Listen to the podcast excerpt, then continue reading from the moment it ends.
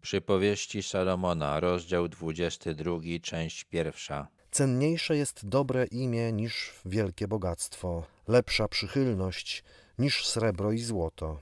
Mądrość polega między innymi na tym, że umie się określić, co jest więcej warte, a co jest mniej warte. Salomon uważał, że na dłuższą metę ważniejsza jest dobra opinia u ludzi i ich przychylność niż bogactwo. Dobrą opinię u ludzi i ich przychylność łatwo zdobędzie ten, kto pełni wolę Boga. Bogacz i nędzarz spotykają się, Pan stworzył obydwu. O naszej wartości decyduje to, że stworzył nas Bóg, a nie to, ile mamy.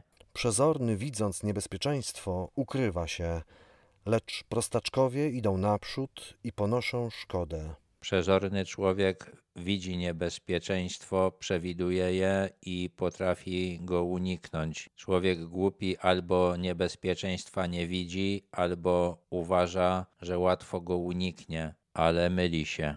Nagrodą za pokorę i bojaźń Bożą jest bogactwo, cześć i życie.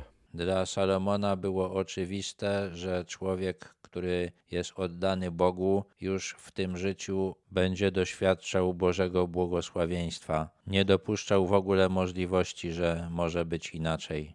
Ciernie i sidła są na drodze przewrotnego. To pilnuje swojej duszy, ten jest od nich z dala. Tutaj Salomon mówi o przeciwnym przypadku. Tak jak życie oddane Bogu musi być życiem szczęśliwym, tak człowiek, który jest przewrotny, na pewno będzie przeżywał cierpienia i wpadał w przeróżne zasadzki. Ten, kto pilnuje swojej duszy, nigdy nie stanie się przewrotny.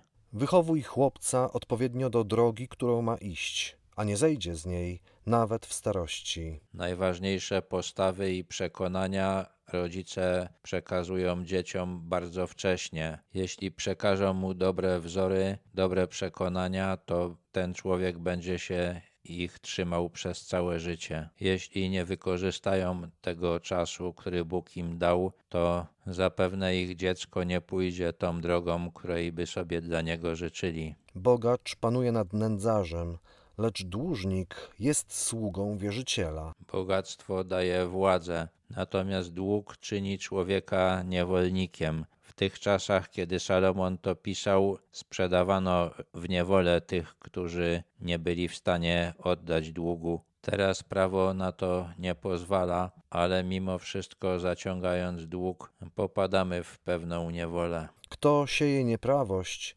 zbiera nieszczęście, a koniec jego swawoli kładzie rózga. Jeżeli ktoś pracuje nad tym, aby na świecie było więcej zła, to w końcu to zło uderzy w niego. Ktoś taki tego nie przyjmuje, nie chce przyjąć do wiadomości, podobnie jak dziecko często nie chce przyjąć do wiadomości, że czegoś mu nie wolno, że coś mu może zaszkodzić. Takie nieszczęście będzie dla kogoś takiego odpowiednikiem lania dla dziecka. Błogosławiony jest człowiek życzliwy, gdyż udziela ze swojego chleba ubogiemu. Błogosławiony to znaczy szczęśliwy. Salomon nie wyjaśnia, na czym to szczęście będzie polegało, bo może być bardzo różnie, ale jest pewien, że Bóg da takiemu człowiekowi szczęście.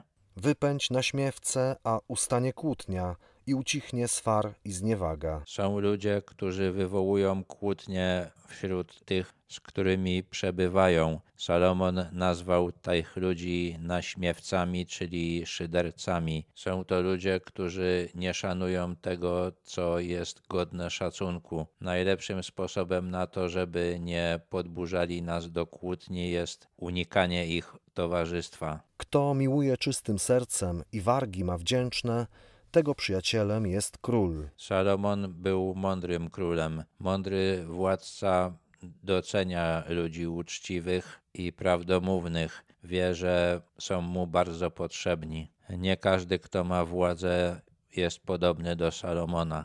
Oczy Pana czuwają nad tym, co znane, i On podważa słowa wiarołomcy. Bóg panuje nad tym, co się dzieje i reaguje na kłamstwo. Dba o to, aby kłamstwo wyszło na jaw. Żaden oszust nie może liczyć na to, że Bóg nie zauważy tego, co robi. Leniwy mówi, lew jest w podwórzu, mogę być rozszarpany na środku ulicy. Jeżeli ktoś jest leniwy, to jego pomysłowość w wynajdywaniu powodów, aby nie wziąć się do pracy, nie zna granic. Usta młodej kobiety są głębokim dołem. Wpada weń ten, na kogo Pan się gniewa. Ta obca kobieta to żona kogoś innego. Salomon wielokrotnie przestrzegał przed związkami cudzołożnymi. Tutaj twierdzi, że Bóg pozwala na cudzołóstwo tym, na których się gniewa. Można się domyślać, że gniewa się na nich za jakieś inne grzechy. Czyli człowiek, który cudzołoży, ma też jakieś inne sprawy na sumieniu.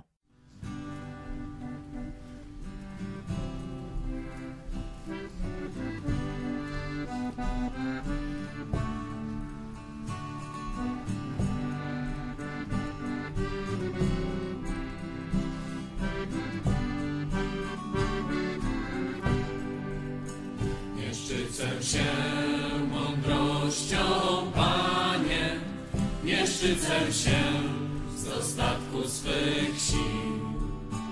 Nie jestem dumny z tego, co posiadam, tylko Tobą, Panie, szczycę się. Jakże wzniosły jest Twój tron, Ty rządzisz narodami, jakże wzniosły jest Twój tron.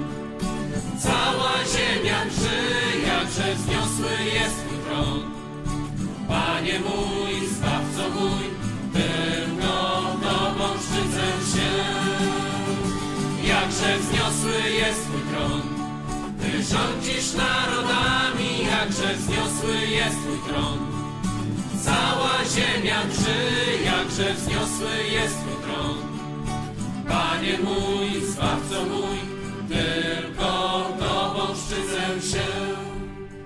Nie szczycę się mądrością, Panie, nie szczycę się z dostatku swych sił. Nie jestem dumny z tego, co posiadam, tylko Tobą, Panie, szczycę się. Jakże wzniosły jest Twój tron, Ty rządzisz narodami, jakże wzniosły jest Twój tron. Cała ziemia drży, jakże wzniosły jest Twój tron. Panie mój, Zbawco mój, tylko Tobą szczycę się. Jakże wzniosły jest Twój tron, Ty rządzisz narodami, jakże wzniosły jest Twój tron. Cała ziemia drży, jakże wzniosły jest Twój tron. Panie mój, Zbawco mój, tylko Tobą szczycę się. Panie mój, Zbawco mój,